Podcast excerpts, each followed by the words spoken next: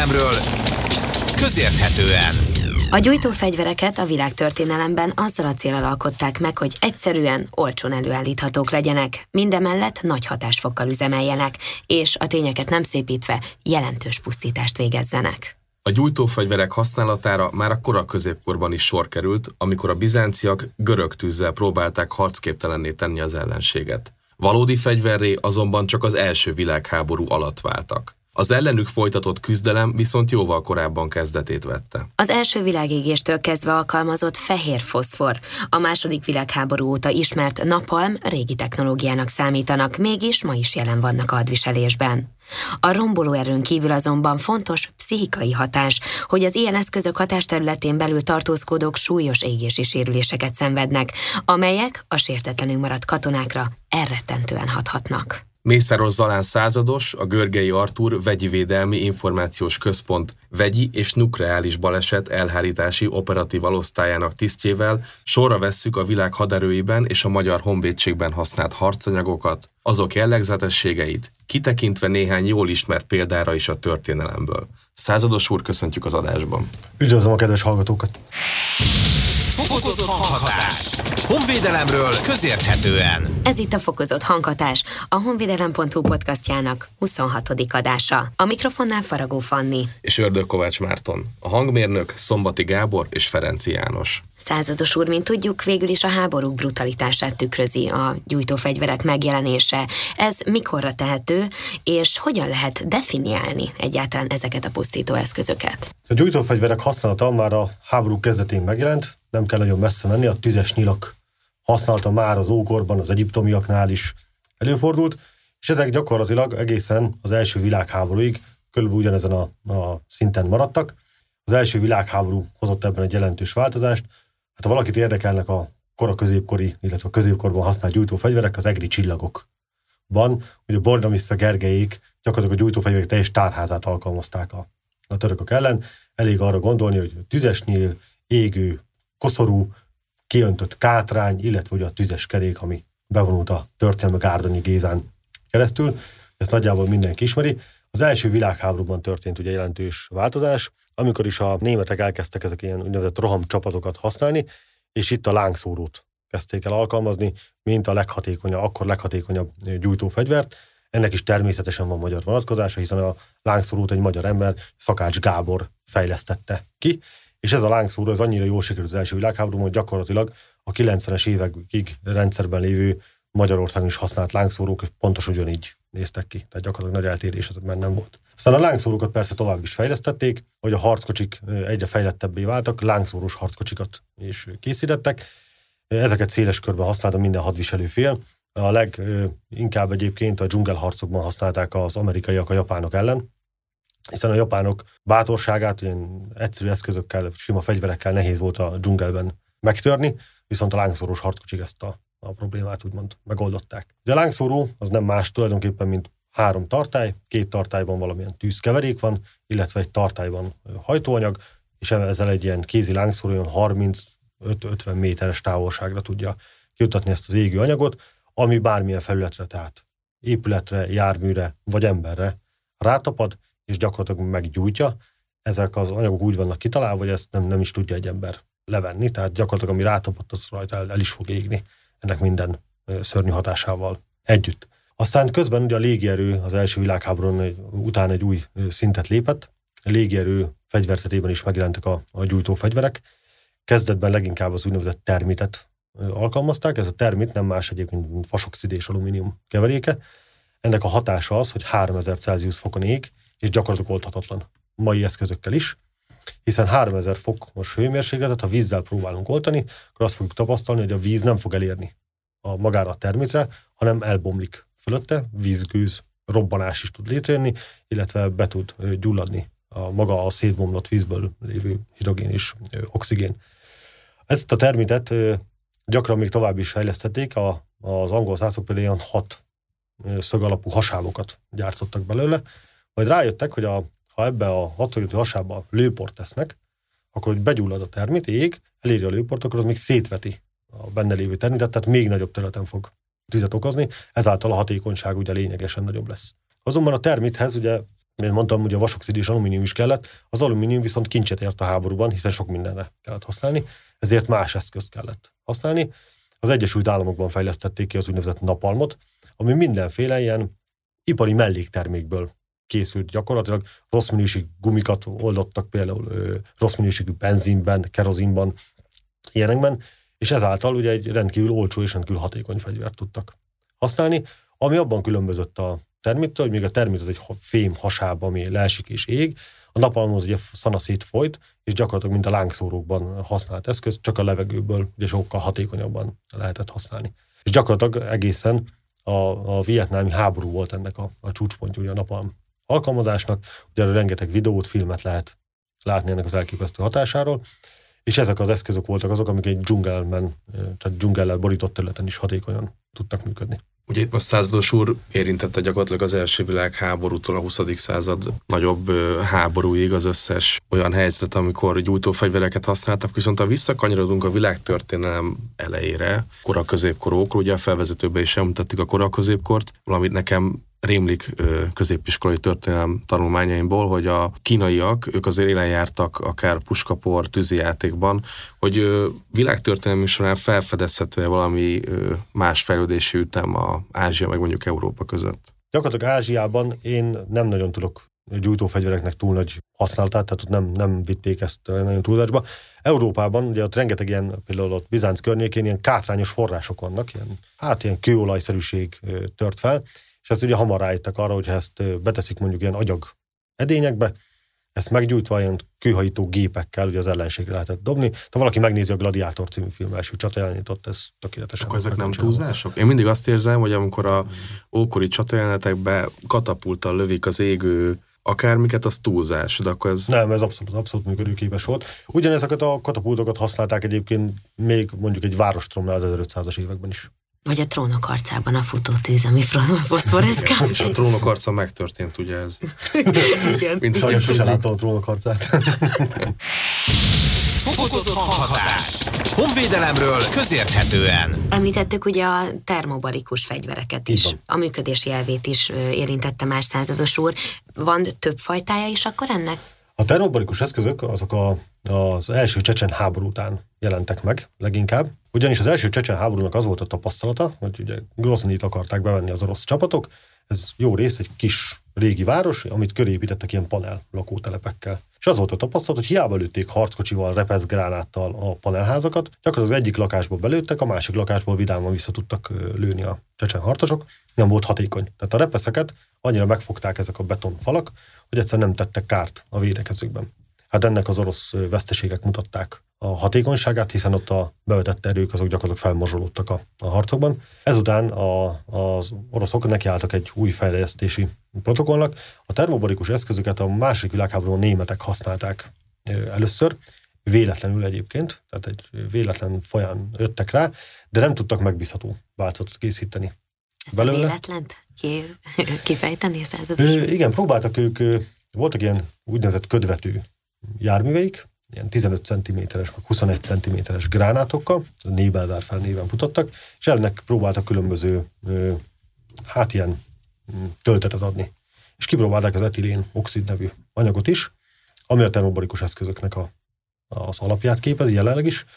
Az volt viszont a, a tapasztalatuk, hogy ez nem tudták biztonságosan szállítani. Tehát nem tudtak egy olyan katonai változatot csinálni, amit a gyártástól a frontig el lehet biztonságosan szállítani, ott ráteszik egy járműre, bírja a katonai igénybevételt, majd kilőik, és el fog működni az ellenségnél. Ezért a németek ezt fel is adták egyébként ezt a, a vonalat, és a, hát azért a tapasztalat megvolt, tehát azért a, ilyen, ilyen eszközöket fejleszgettek minden a két fél, tehát a hidegháborúban, a Varsói Szerződésben is fejlesztettek ilyet, illetve ugye a, a NATO erők is fejlesztettek, de ezek így megmaradtak igen kezdetleges szinten, tehát nem fektettek rá túl nagy hangsúlyt.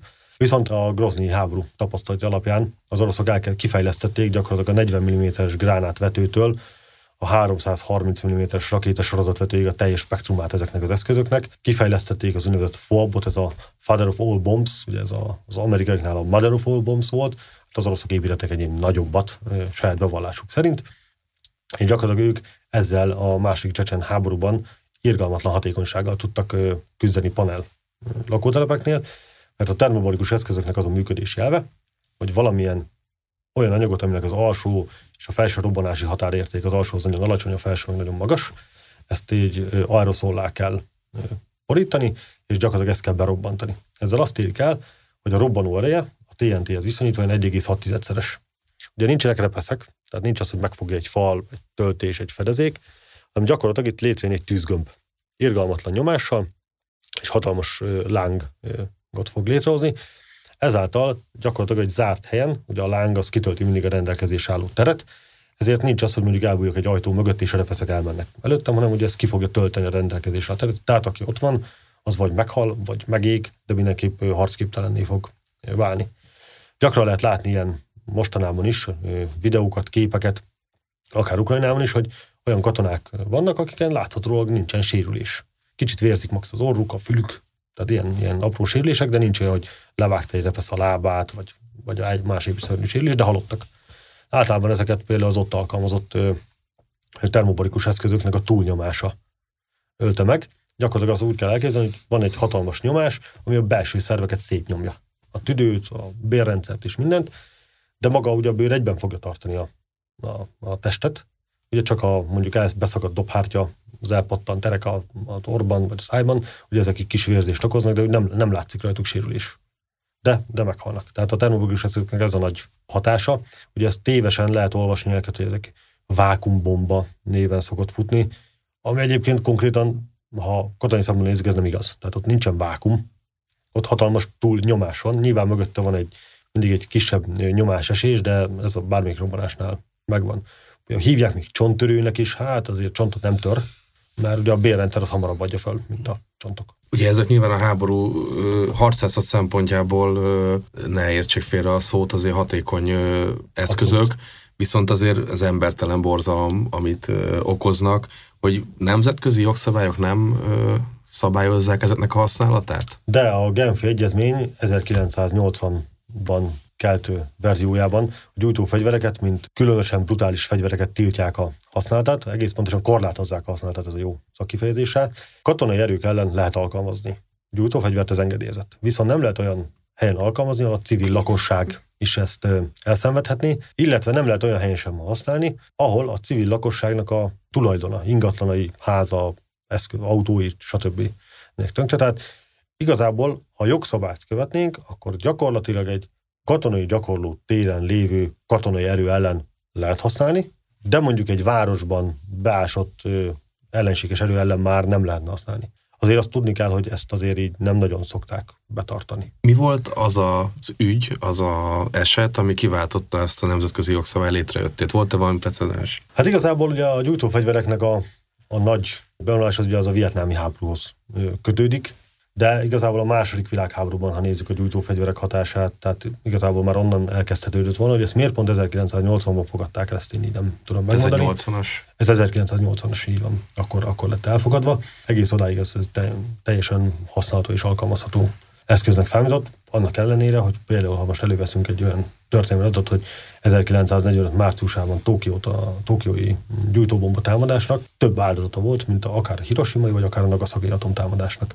Sőt, vannak olyan hírek, hogy a kettő együtt összemérhető a tókiai bombatámadás áldozataival. Ezek a jogszabályok kitérnek esetleg arra is, hogy ezeket a fegyvereket fejleszék vagy kísérletezzenek? Nem, ezt nem érinti, csak az van meghatározva, hogy hol lehet, őket alkalmazni. Tehát ott is gondolom a egy kieső részen, ahol ugye hát, tehát ha bármi azt, incidens történik, vagy, vagy bármi probléma, akkor... akkor hát úgy, úgy van ez konkrétan leszabályozva, hogy nem lehet ott használni, ahol a civil lakosságot, vagy a civil lakosság ö, tulajdonát ö, károsítanák ezek az eszközök. Tehát azért mondtam, hogy egy katonai gyakorlótér, ami egy katonai terület, nincsen rajta természetvédelmi terület, nem Natura 2000-es meg ilyen terület, nincsenek civil épületek, ilyesmi, ott lehetne használni hivatalosan jogszerűen katonai erők ellen. Akkor amiket látunk a világpolitikában, Szíria, Gáza, Irak, vagy a százados úr által említett ö, esetek, tehát ezek városi harcok során ezeket nem lehetne használni. Ezeket mégis. nem lehetne. De hát mégis. Ez a katonai szükségszerűség felüli ezt a Hát akkor gyakorlatilag a, a nemzetközi, nemzetközi jogszabálynak a számon kérése sem működik, vagy azért? Hát ez ugye a jogi rész, ez már hál' Istennek nem az én szakterületem, de igen, tehát gyakorlatilag egyébként ez, ez nyilván van egy ilyen Genfi egyezmény, ezt akár Magyarország is elfogadta, a többi ország is nyilván ezt elfogadta, tehát igazából aki ezt aláírta, ott, ott nem használhatnának ilyet, ez így van. Hogy ez jogilag hogy van számon kérve, nyilván ugye ez mindig a más kérdés. Ugye többször is említettük már beszélgetésünk alatt, hogy, hogy hol és, és melyek voltak ugye a gyújtófegyverek leglátványosabb és legpusztítóbb alkalmazásai, mégis egy picit a számisztikába vele tudunk-e menni esetleg. Tehát itt gondolom Persze. áldozatszám alapján vagy kiterjedés alapján kell ezeket értékelni. Hát mind a kettőt szerint lehet, általában kettő össze is függ egyébként. Uh-huh.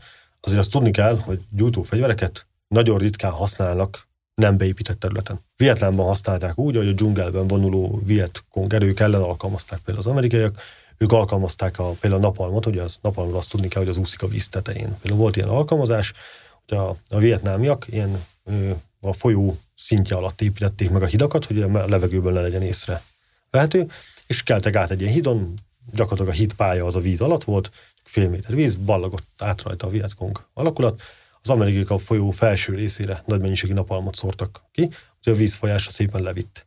És amikor odaért a hithoz, akkor belelőttek egy foszforgránátot, ami ugye begyújtotta az egészet.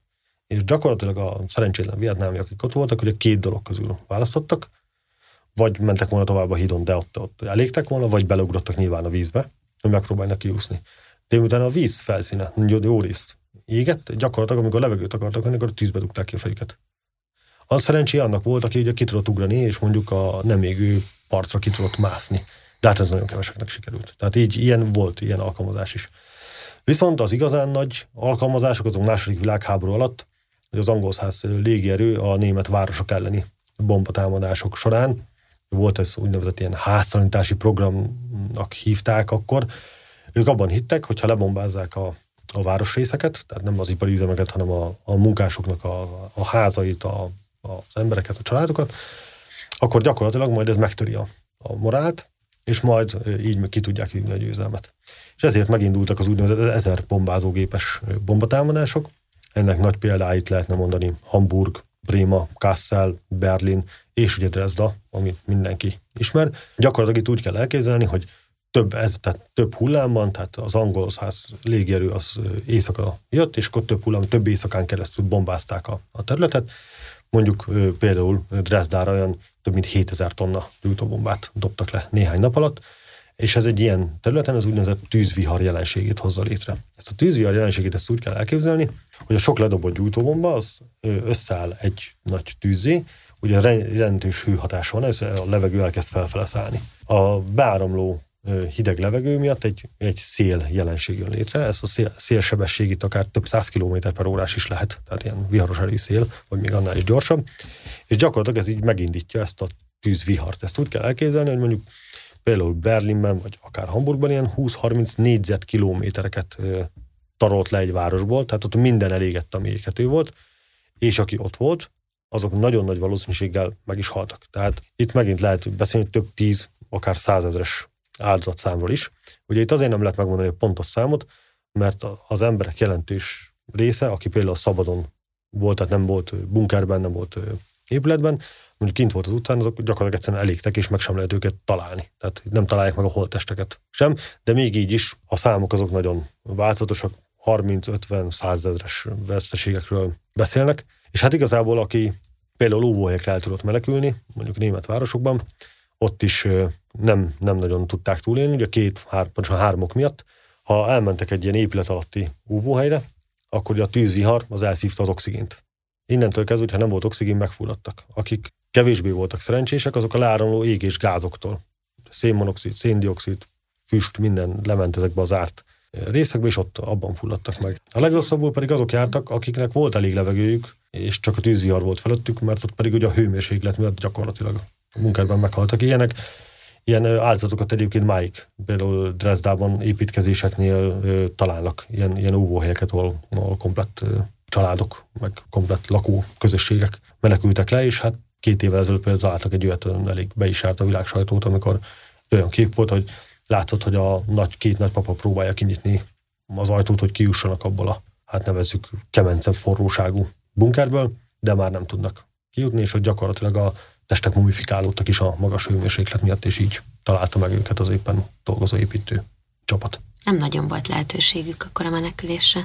Hát, aki bekerült egyikért. ilyen tűzvihar közepébe, ott nem, nem. És ugye ezek oldhatatlan, oldhatatlanok is voltak nagyjából, hiszen maga a termit nem oldható, ugye a termit az nem igényel oxigént, maga tartalmaz annyi oxigént, hogy az égés menjen, tehát azt hiába is próbálnánk akár földdel lefedni, vagy bármilyen a termit, az tovább fog égni. Annak nem, nem árt az ilyesmi. Ugye ezért lehet például víz alatti munkákra, hegesztésre, vágásra használni mert nem, nem szükséges oxigén. A napalmot például, a, ugye azt mondjuk, ahogy amit használtak a, a dzsungelben, azt meg azért nehéz oltani, mert úszik a víz tetején. Tehát, ha elkezdjük vízzel oltani, akkor ez így szét fog terülni, és gyakorlatilag még nagyobb tüzet tudunk belőle akár csinálni. Hát igen, az emberiség, hogyha egymás kirtásáról van szó, akkor a fantázia nem ismer határokat. Bizony.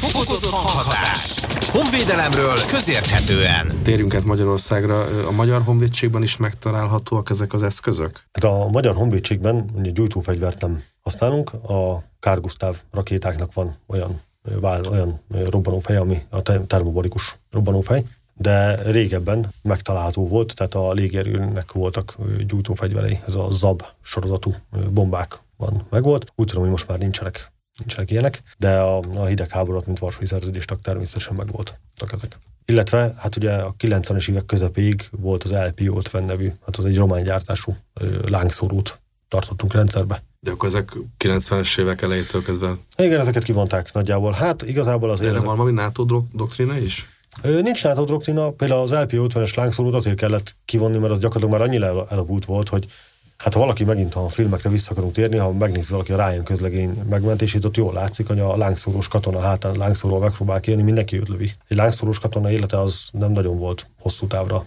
tervezve, és hát nyilván ilyen, ilyen fegyvereket nincs nagyon értelme már mai világban rendszerben tartani. Tehát annak, hogy valaki megközelítsen 30-50 méter a mai fegyverek között egy, mondjuk egy lövészárkot, vagy egy épületet, vagy egy bunkert, hogy azt felgyújtsa, az gyakorlatilag esélytelen. Le fogják lőni, nem fog oda jutni. És elég veszélyes is, mert ha mondjuk egy gyújtólövedékkel belelőnek egy ilyenbe, akkor a környezetében lévőket fogja felgyújtani. Tehát ezeket már nem volt értelme nagyon a rendszerben tartani. Most, hogy megvették ugye ezeket az új korszerű Kárgusztáv típusú páncéltörő eszközöket, ennek van olyan, olyan robbanófeje, hogy, hogy termobarikus robbanófej. Ez nagyon kiválóan használható például erődök, épületek is ilyenek az elpusztítására. Hiszen be tudnak lőni 400 méterről egy, egy ablakon, nagyon pontosan lehet vele célozni, és a beltérben robbanott a hatékonyság az egészen kiváló. Régebben voltak még ilyen napalm sütő porok, ugye ennek két változata volt, régen az orosz NK típusú, illetve volt egy magyar gyártású ST típus. Ezeket leginkább akkor már kiképzési célra használtuk, amikor tehát ha kivonták a lángszólókat, akkor ebből volt bőven, és akkor a tűzakadálypályán ugye ebből készítettünk gyújtókeveréket, amivel kiképzési célra tudtunk használni. Ezek pedig a 2000-es évek közepén fogytak el, nagyjából, és akkor ki kellett fejleszteni egy egy újat, amit sikeresen létrehoztunk, ez 2012-ben, és azóta pedig azt használjuk kiképzési célokra. De mi is pontosan a napalm? Hogyan lehet ezt definiálni? A napalm nem más, mint kocsonyásított. Hát szoktuk mondani, kocsonyásított benzin, de nem kellene feltétlenül benzinnek, lehet ez gázolaj, kerozin, akura, bármi. Petrólum. Gyakorlatilag petrólum. Tehát ez tényleg bármit. Lényeg az, hogy valamilyen kőolaj származékot kocsonyásítsunk, emiatt hogy tapadjon, és ne az legyen, hogy mintha hogy kijöntünk benzint, beledobunk egy gyufát, az így ellobban. Ugye ez nem hatékony hanem ezt így lassan engedi ki, hogy akkor tovább adja le a, a hőenergiát, tehát ergo jobban fog tudni felgyújtani, illetve ha rátapad emberekre, vagy eszközökre, hogy akkor hatékonyabban fogja őket elpusztítani, meg sérülést okozni, vagy pedig tönkretenni. Az égés hőmérséklete hány Celsius fok körül teltő? Hát a napalmnak, ugye, annak is több fajtája van. Az alapnapalm az olyan 5-700 fok között ég, attól függ, hogy milyen alapanyagból keverjük. Illetve van a napalm B vagy szupernapalm, az, az ugye 1000 fok fölött, 1200 fok körül van, de ezt nem nagyon használjuk, ilyet is ö, tudjuk, hogy hogy lehet ilyet gyártani, csak ez benzol alapon van, és a benzol meg ugye elképesztően rákkeltő, szóval ez így a, a használóknak nem túl egészséges. Tehát azt vagy gyárban kell gyártani, de ilyet, hogy keverni, meg készíteni, ezt, ezt nagyon bonyolult átenni. Tehát erre külön kell gyártás. És ö, eloltás után ezek újra is be tudnak esetleg gyulladni? Igen, ezt a, szoktuk is ilyen bemutatót tartani, hogy napalmal lekenünk egy ilyen betonkockát, azt begyújtjuk, azt eloltják porolódó készülékkel, majd egy fákjával újra begyújtjuk.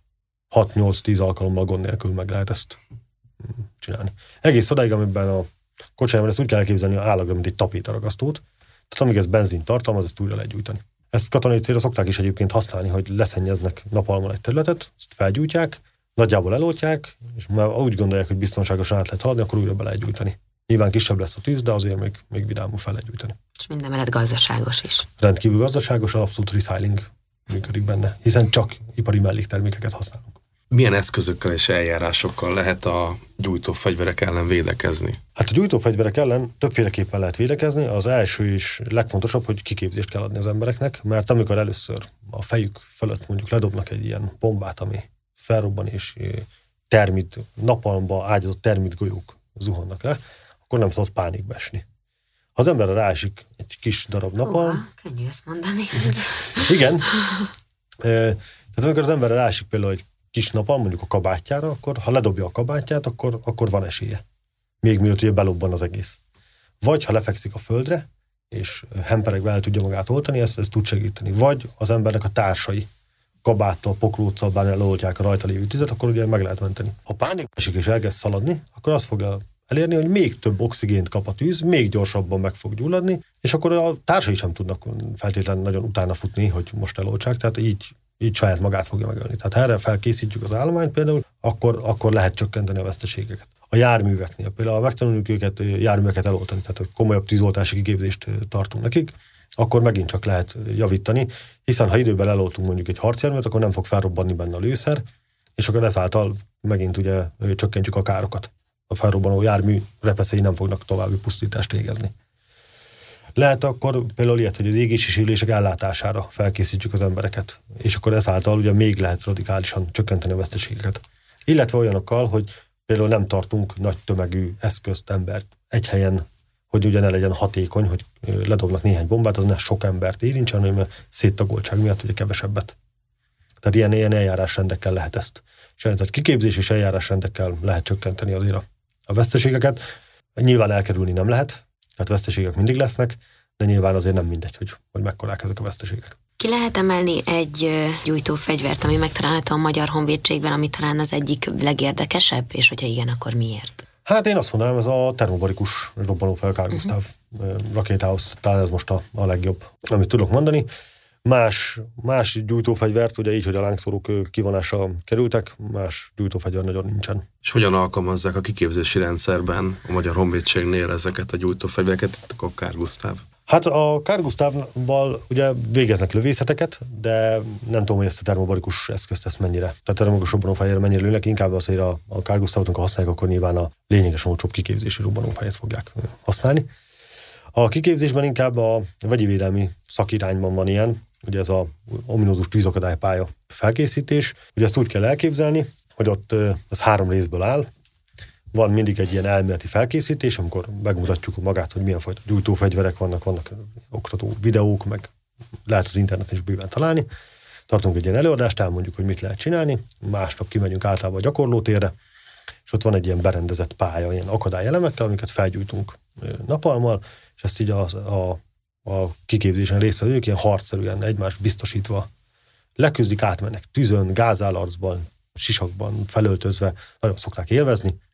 Ilyen harcárkot oltanak, végigmennek akadályokon, harcszermet oltanak, bá, égő bábut oltanak, és mindezt ö, így egyszerű komplexen is végrehajtják sebesült szállítással. Ez egy elég ö, komoly ö, fizikai kihívás is a kiképzésen résztvevőknek, de aki megcsinálja, az nagyon lelkesen szokott róla beszélni. Szóval szokták szeretni, illetve ugye itt van egy elemelt szintű tűzoltási kiképzés is, amit, amit szintén szoktak szeretni. Az előbb említette Szenzetos úr, hogy, hogy ugye ez egy fizikai megterhelés is, és mi a helyzet a pszichés részével, tehát van pszichés felkészítés is? Hát a pszichés felkészítés az ugye úgy néz ki, hogy ha kijönnek a kiképzendők, akkor ezt meg kell csinálni. És hát azért a tűztől azért szoktak tartani, hogy mindig van egy-két ember, aki kicsit bátortalanabbul áll neki, de hát azért a közösségi szellem le, leküzdi ezt a félelmet, és, és együtt szokták csinálni. És tényleg azt kell, hogy mondjam, csináltam már néhány százat belőle, de eddig még nagyon nem volt olyan, aki, aki nem ment. Volt, aki kezdetben ócolott tőle, hogy ő ezt nem, nem szeretné, de ahogy látta, hogy a többiek lelkesek, általában ők is végig, végig is csinálták. Ez tényleg akár a, a fóbia leküzdésére is szolgálhat, aki, aki kifejezetten abszolút. való félelme Így van, abszolút. Volt olyan, aki, aki tűzfóbiában szenvedett, tehát rendesen írtózott a, a tűztől, a végén nagyon lelkesen oltotta a tüzet, volt tényleg teljes lelkesedéssel csinálta, úgyhogy le lehet ezt küzdeni. Tehát a tűztől való félelem az egy leküzdhető dolog abszolút. Kipróbáljuk, Marci. Várunk benneteket szeretettel. Nagyon szépen köszönjük a beszélgetést. Egy érdekesség, hogy ez még csak az első része volt az, az adásunknak, illetve egy másik, egy új adásban szintén vendégünk lesz Százados úr, amikor viszont már mérgező vegyi anyagokról, arci anyagokról fogunk beszélgetni Százados úrral. Így köszönjük szépen Mészáros századosnak és a hallgatóinak is, hogy velünk tartottak. Amennyiben tetszett az adás, akkor iratkozzatok fel a Spotify csatornánkra, amint kövessetek minket a Youtube-on és a honvédelem.hu oldalon is.